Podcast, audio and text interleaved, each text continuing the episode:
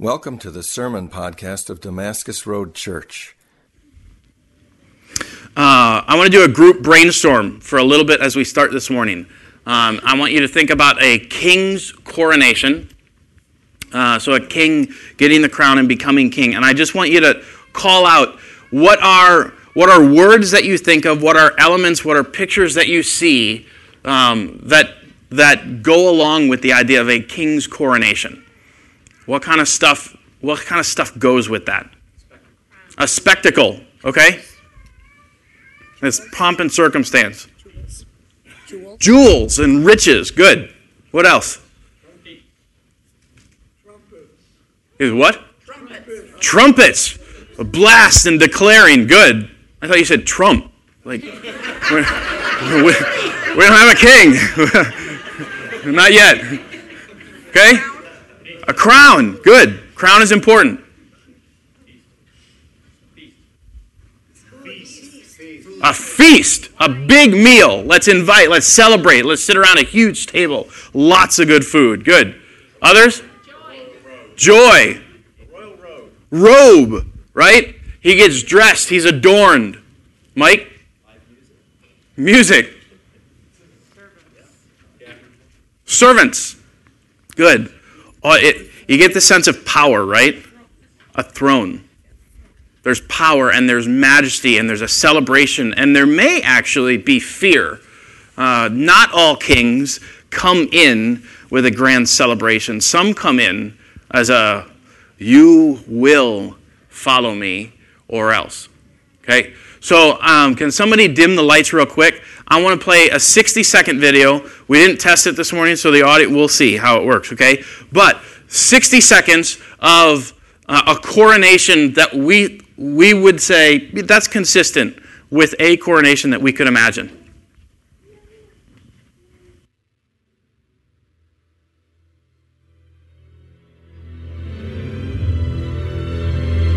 Verona pledges its troops.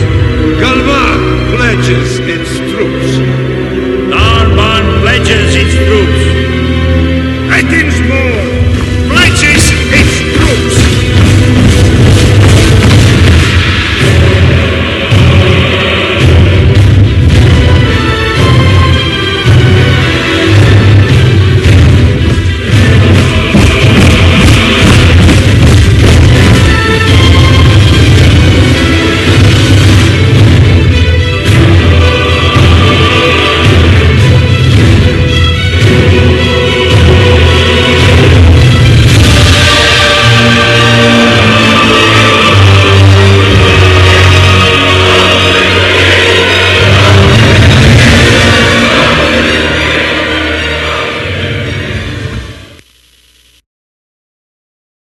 Ascends the throne. Uh, he stands uh, in what seems like victory. He's got an army at his disposal. He comes out and he presents himself to people who are crying out, Long live the king! And he's got servants and a country who want to bow to him.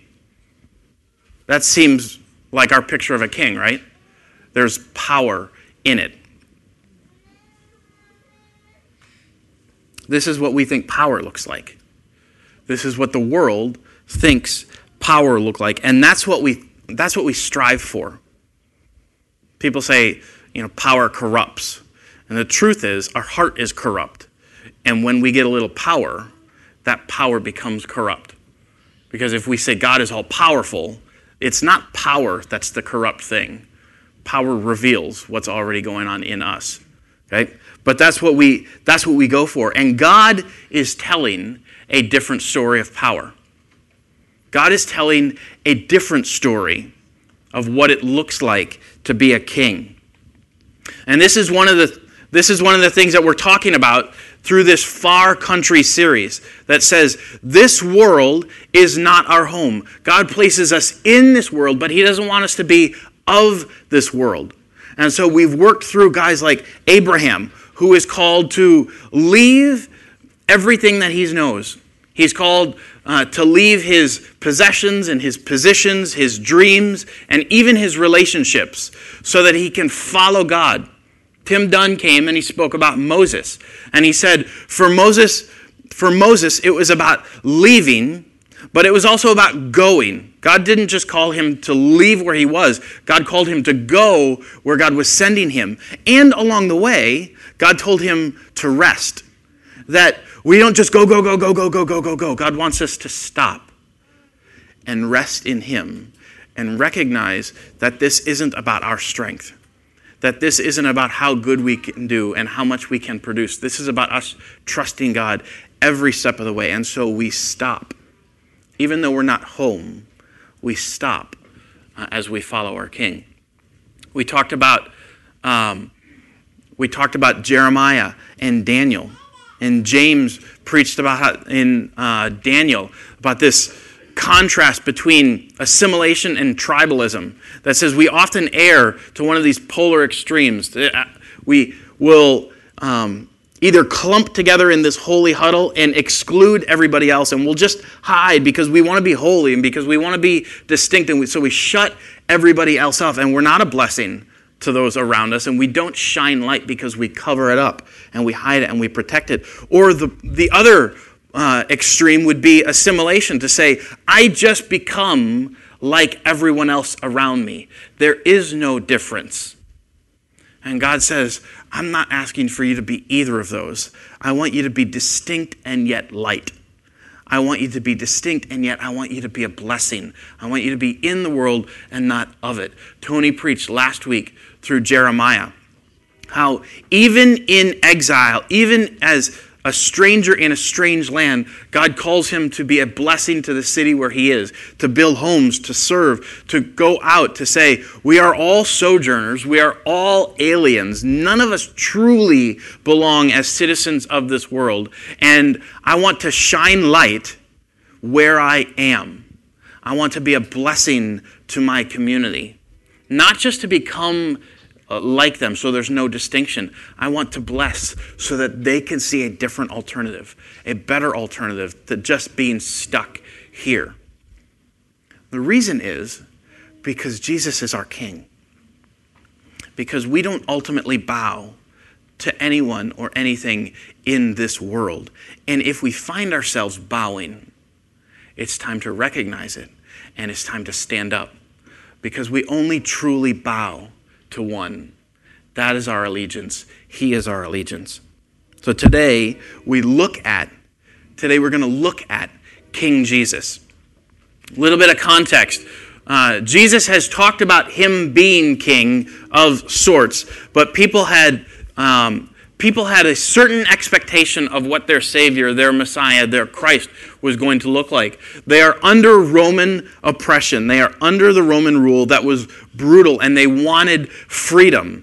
And when Jesus arrives on the scene and he starts teaching with authority like they've never seen, and they see him start to do miracles like they've never seen, and there's something different about Jesus, they start murmuring and they start whispering, Jesus is the one we've been waiting for.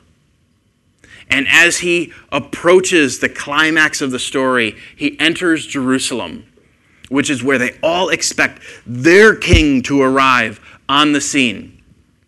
And John 12, John 12 gives us a picture of this triumphal entry. John 12, starting in verse 12, says, The next day, the large crowd that had come to the feast heard that Jesus was coming to Jerusalem. So they took branches of palm trees and went out to meet him, crying out, Hosanna! Blessed is he who comes in the name of the Lord, even the King of Israel. And Jesus found a young donkey and sat on it, just as it is written Fear not, daughter of Zion. Behold, your king is coming, sitting on a donkey's colt. People were looking for a king, and they called Jesus their king. They wanted their king to come and take the throne, take Rome off the throne, and find their identity under him. And so they're crying out, Hosanna, which is uh, one of those words that kind of make, weaves its way through multiple languages. In our Bible, we read Hosanna and we're like, that's not, I don't, is that an English word? And it's actually translated from the Greek.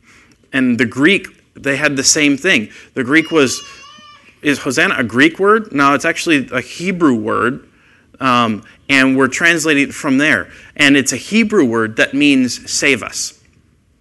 And so when they're crying out, they're crying out, Save us. Only in the course of time, the word had kind of morphed, as words sometimes do. So instead of just simply meaning save us, the word had come to mean we have confidence in you, our Savior. We have confidence that you are saving us. And so when they cry out, Hosanna, they're not just crying out, Will you be the one who saves us? We make this request to you. They're saying, You are the one. You are the one who's saving us. And they cry out, Blessed is he who comes in the name of the Lord, the King. He's our King, and he's saving us. And then Jesus didn't meet their expectations. And in the course of the week, their confidence melts. And their confidence turns to doubt. And their doubt turns to anger. And their anger turns to rage. And their rage turns to something that gets Jesus murdered, something that gets Jesus crucified in the end. They didn't like who Jesus turned out to be. So, as a question for us, do you think we ever make God in our image? Do you think we ever look to God to say, God, I have these expectations of what you should be like? And you better you better come through. It, it was, it's bewildering to think that they could miss Jesus. To think that they had expectations of Jesus that were so messed up that they didn't even recognize what he was doing. But I think we get a little bit cocky and a little bit puffed up if we think they're the only ones who have ever made that mistake. I think we own image and our own expectations on Jesus all the time. And instead of being students of Jesus, we say, This is who I expect him to be. And we don't follow him if, if he doesn't live up to those. So we want to say real clearly Jesus, I want to know you. I want to study you. I want to follow you. I don't for a minute want you to follow me and my expectations. So, who are you and where are you going? Jesus was constantly redirecting their expectations. So, in the course of this week, Jesus had made enough, of, enough religious people angry that they trumped up charges of him being an insurrectionist, a rebel who would be a threat uh, to the throne in Rome, who would try and uh, usurp that power. So he's arrested. He's brought before the high priests, the religious leaders, and they say, We don't have the power to do this. We're going to bring him to the governor who has the power of Rome. And they bring him before Pilate. And Pilate, they have this kind of dance to say, I don't want him, I don't want him, I don't want him, I don't want him.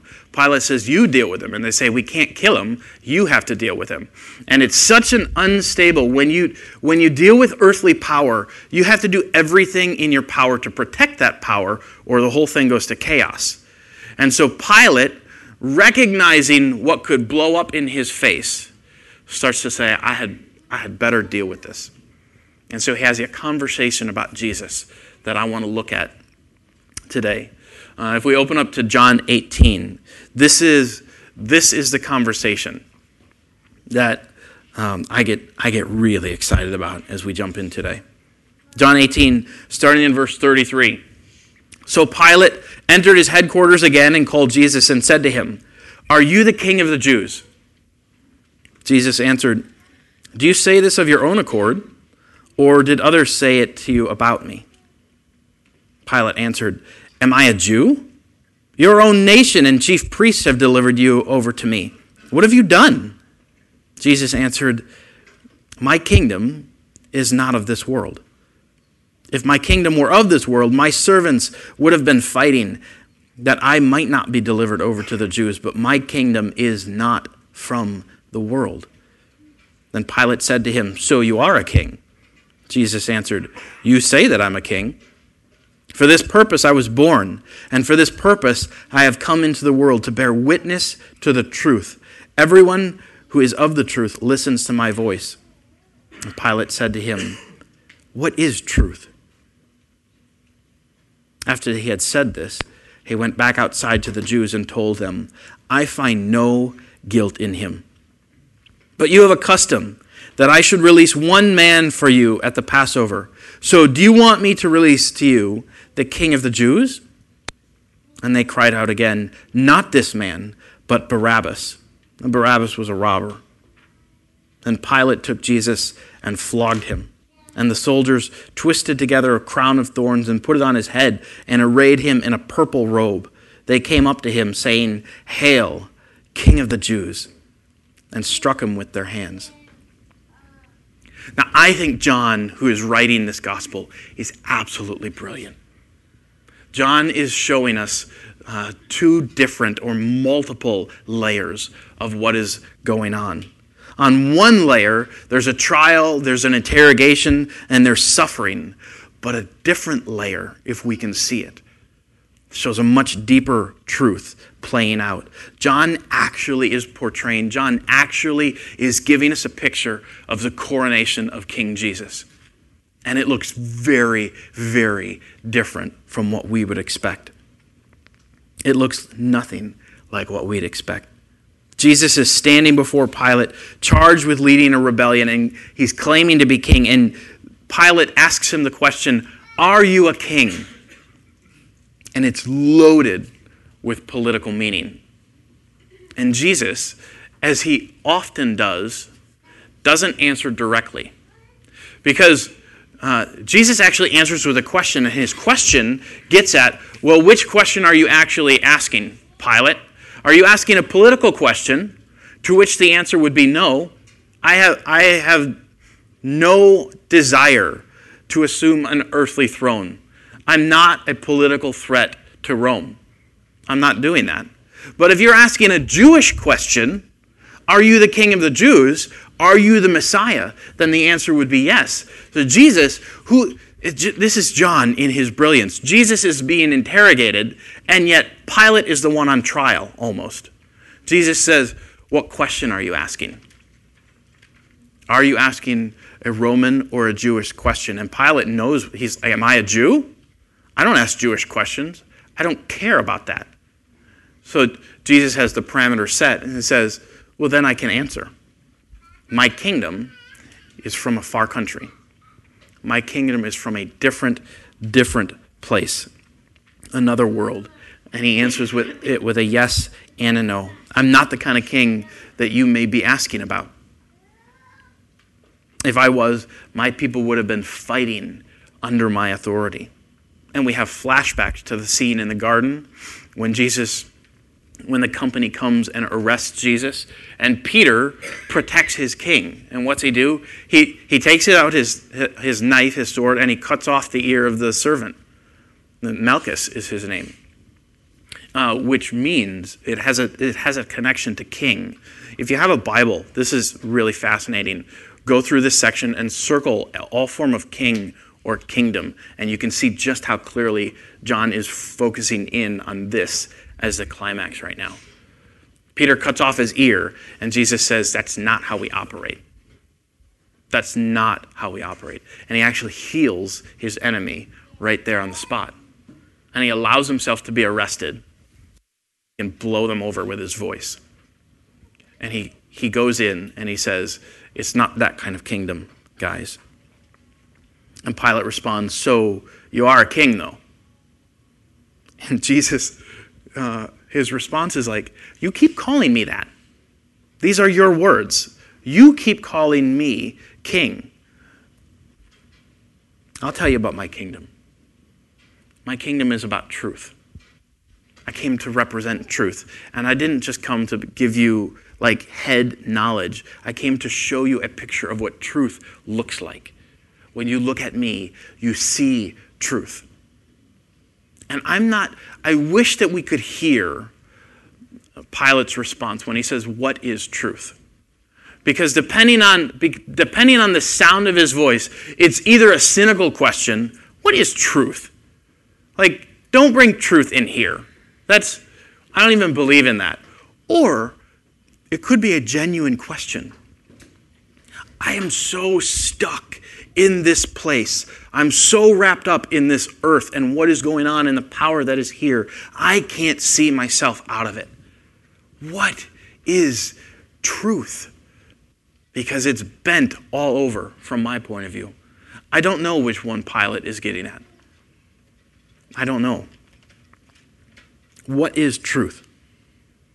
And so Pilate takes Jesus out and he offers to release him. He says, I don't, I'm, he's innocent as far as I'm concerned. I have no worry about this man. Uh, and yet he, he knows that there is unrest. And so he makes this offer I'll release to you one man. Barabbas, the ESV says he's a robber. It has more to do with insurrectionist, uh, a rebel, a terrorist, if you will. And they say, We want the terrorist. You take Jesus, you go kill him. And Pilate says, I'm not going to kill him. I'll have him flogged. Of the terms, when it says flogged, this is like the least violent uh, penalty that Pilate. It was kind of like a this will teach you a lesson. Keep your mouth shut. Don't stir up trouble, and then I'll I'll release you again. That was, I think, Pilate's intent at this point. Just beat him a little bit, you know, not too bad, and then let him go. And it's not going to happen that way. And this is where John, I think, in the layers, starts to show us something beautiful is happening here. In one of the most gruesome scenes that unfolds, beauty is showing its true colors. Soldiers begin to mock him.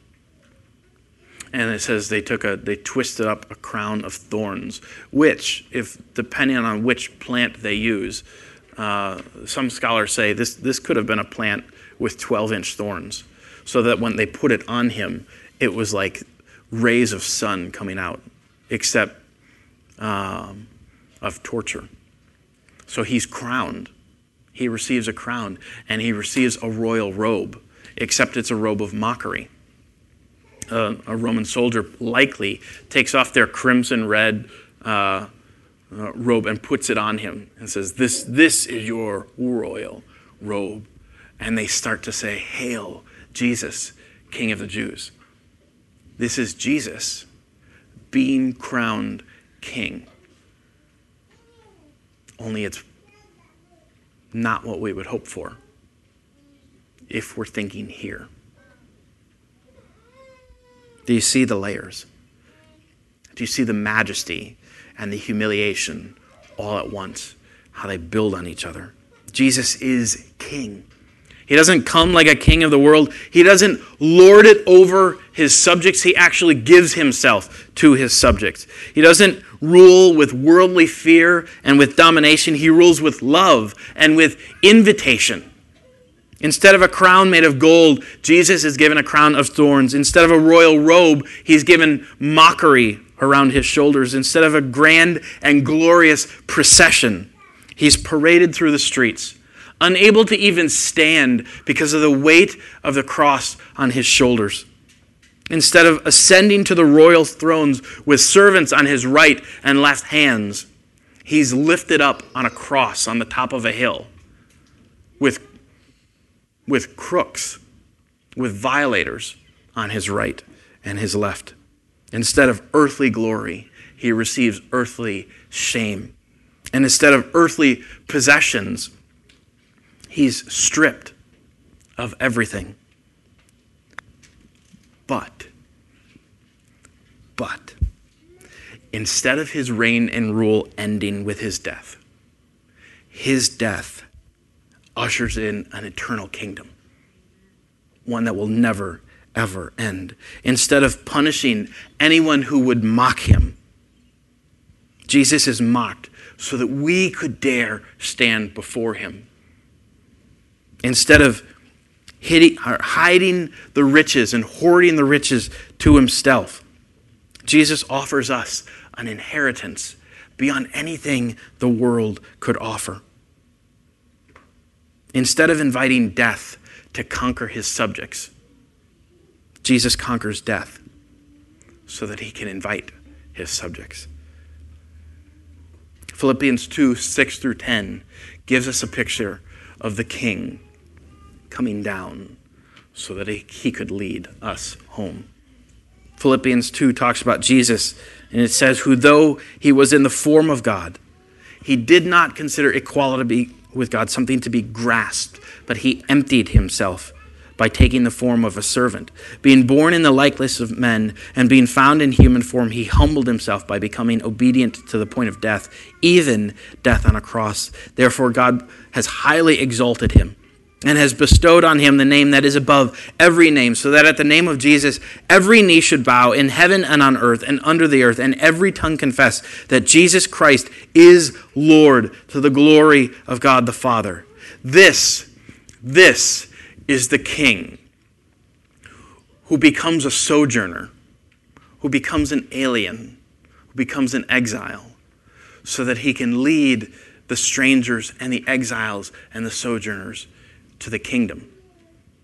The king gets off his throne, picks us up, and carries us home. That is his glory. That is his glory. And so, what do we do with that? What do we do with that? It's one thing to just say, Jesus is king. Jesus is Lord. It's another thing for us to chew on it, to swallow it, to make it a part of who we are. I think there's a number of things that we can do, a number of things that we could apply to our life looking at King Jesus.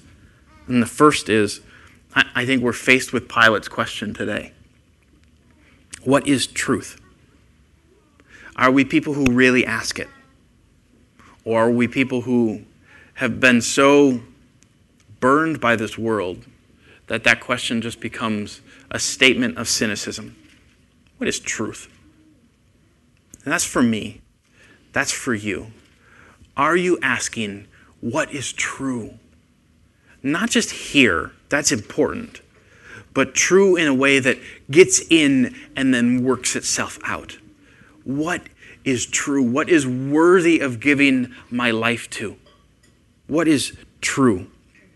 Jeremiah, that we looked at last week. God says, no matter where you are, He says, you will seek me. And you will find me when you seek me with all your heart. There is a way of asking the question, what is true, and not really looking for the answer. And then there is a way of asking the question that is really seeking God. And I believe wholeheartedly that God does not want to remain a mystery. God does not want to hide on us, but He, he does not want to give Himself to us cheaply. Like, if we don't really want Him, He's not going to force Himself on us. So if you seek me with everything you have, I will give you everything that I am. Are you looking? The second question gets more to the core of our identity. What are you made of? Pilate reveals himself as lacking courage, I think.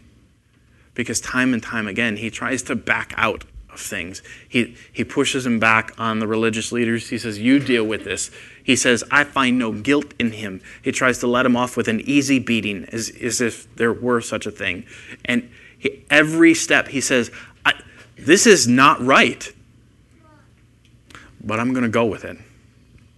And he lacks courage.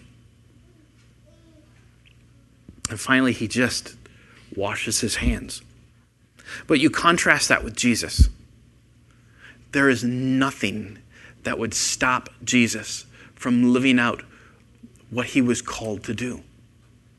You can mock him, you can beat him, you can spit on him, you can kill him, and he will hold fast to the purpose that he came. This is why I came. I want to bring you home, he says. Nothing could dissuade him from that. It's one thing to know something, and it's an entirely different thing to live it out. Pilate knew, and Jesus lived it out. What are you made of? What is your identity? Where do you find yours? Where do you find your identity? Pilate I could say, I think we make an argument. Pilate found his identity in Rome and earthly authorities. He didn't want to stir waters. And Jesus' identity came from a different place. On earth here, he submitted to the Father. Every step along the way, he says, I don't do anything unless the Father has told me to do it. That's who I find my identity in. Where is your identity? Is it in what others say you are? Or is it in who Jesus says you are? And that question leads to the next Will you live with courage and conviction? Or will you live with compromise and cop out? How easily are you sidelined? How easily are you taken out of the game? Is your eye on the prize of the far country? Are you living in the service of the King? Are you spending yourself to help other people see Him? I don't know if I've ever showed you this. I don't think I've, I've had it here to show you. Uh, this is one of my prized possessions. It's a rugby ball. I've never played rugby in my life. my uncle did, uh, and I looked up to my uncle growing up a great deal. He gave this to me uh, one year as a gift, and he wrote on it, Shannon, never be afraid to be different. And he's in this moment that I'm sure he didn't know would last this long. In this moment, he's calling me to live out of my identity. Don't go with the flow unless, unless that's where you really want to go. Don't be afraid to be different. Don't be different just because it's cool. Don't be afraid to be different. Live out of your identity. And I, I love the message that he gave me in that. Live out of your identity, not just in the pressure that the world will put on you or that anybody else will put on you. I say you're, you will find your true self when you live out of who Jesus says you are. So, are you seeking? What are you made of? And the third maybe can just come in the form of an encouragement that things are not always what they seem. This is the dual layers of John here in the gospel. This seems like the darkest hour for Jesus. And yet, John tells us that this is a moment of great, great importance. This moment, John would say, actually belongs to Jesus. This is a moment of his glory. This is a moment of his coronation, of him showing himself as king. In a few short chapters, Jesus defeats death and he rises from the dead. And he said, There is no power that I can't defeat. And I will take it all into my hands so that I can bring you home. What seems like his darkest hour leads to glory. Jesus is actually not a victim, Jesus is a king. This king changes death from a destination to a passage to life. And now, death is an invitation, it's a doorway to forever with Him. If God can transform this hour, in the Gospel of John, then He can transform any hour. Any hour that you find yourself in, God can transform. And He may not do it by making everything neat and pretty in the here and now. He didn't do it for Jesus. We have no reason to think He will do it for us. But He can transform it at a level that is real, not just what's here. Will you let God transform your hours? If you want to know the way to his kingdom, Jesus said we look to him. That in John 14, he said, I am the way, I am the truth, and I am the life. And if you're seeking any of those things, you look to me. I am the way in which love is freely given, he says. I'm the way in which justice is fully executed. I'm the way in which lives are transformed. I'm the way in which uh, we get to live our lives in the here and now. Jesus is the way we follow, and he is our way home. Jesus left his throne not just to show us the way, but to be the way. And we can cry out today, Hosanna. Jesus, in you we are saved. You are our King. Will you surrender? And will you continue to surrender day after day after day to King Jesus? And in so doing, find your life. This world knows one kind of power it's self serving, it's self protecting, and it's self promoting. And Jesus brings it a different kind of power. As citizens of a far country, we follow a king who is self sacrificing, who protects others, who thinks of them first. So may we be a people who sincerely seek God. May we live with courage and conviction as citizens of a far country. May we allow Jesus to continually transform us and the hours we're in, no matter where we find ourselves. May we surrender our lives to King Jesus and find life. And may we live as citizens of a kingdom who spend ourselves for others. Let's pray.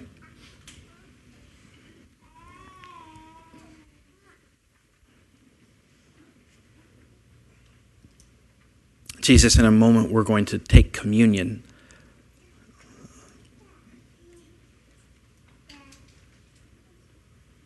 You shared your last meal uh, with your friends here. And in the meal, you picked up the bread and you said, This is, this is my body, and it's broken for you. And you picked up the cup.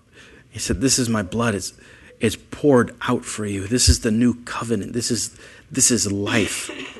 And we have layers going on. We have suffering and we have glory. We have mockery and yet we have a king. Jesus, would you make us people who seek after you? Would you show us what it cost you? Would you show us what you offer? Would you humble us and would you fill us that we could live our lives with you and for you and through you? Jesus, we love you. We pray in your name. Amen.